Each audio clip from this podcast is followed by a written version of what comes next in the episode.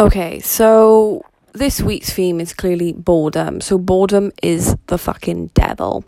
And I feel like it's always so damn important in your life that when you achieve a big goal, to always then have another goal and another goal and another goal. And I know this sounds sucky, but like stay in that stay in that place and uh, appreciate it, but you've got to move on, because when you get bored, then that's when people procrastinate and just take up like things. And just like, don't get me wrong, at some point I will find the right person, but like it's like fucking now is now really the right time when you go into achieve a big fucking thing.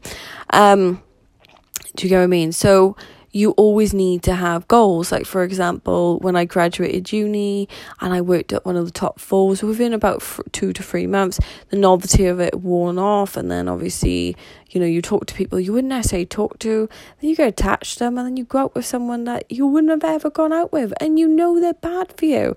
And if your mental health, or you was chasing another goal, was on point, like, would you have gone out with that person? Probably not. So just honestly be aware that when you're bored in life, don't beat yourself up about it. Just understand you and everyone else are doing the exact same fucking thing. But when you're bored, you just have a just have a sit back and just like from an outside perspective and be like, yeah, yeah, this is definitely, this isn't good. Like, I need to find something else to fill my time. So please, this is just a quick podcast to say, if you're bored right now and you're not acting the way that you want to act, just think of a new goal that will really challenge you. You can fucking do it, man.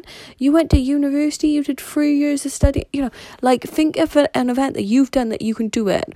And just because that's structured out for you, that doesn't mean anything. You can self-learn anything, honestly.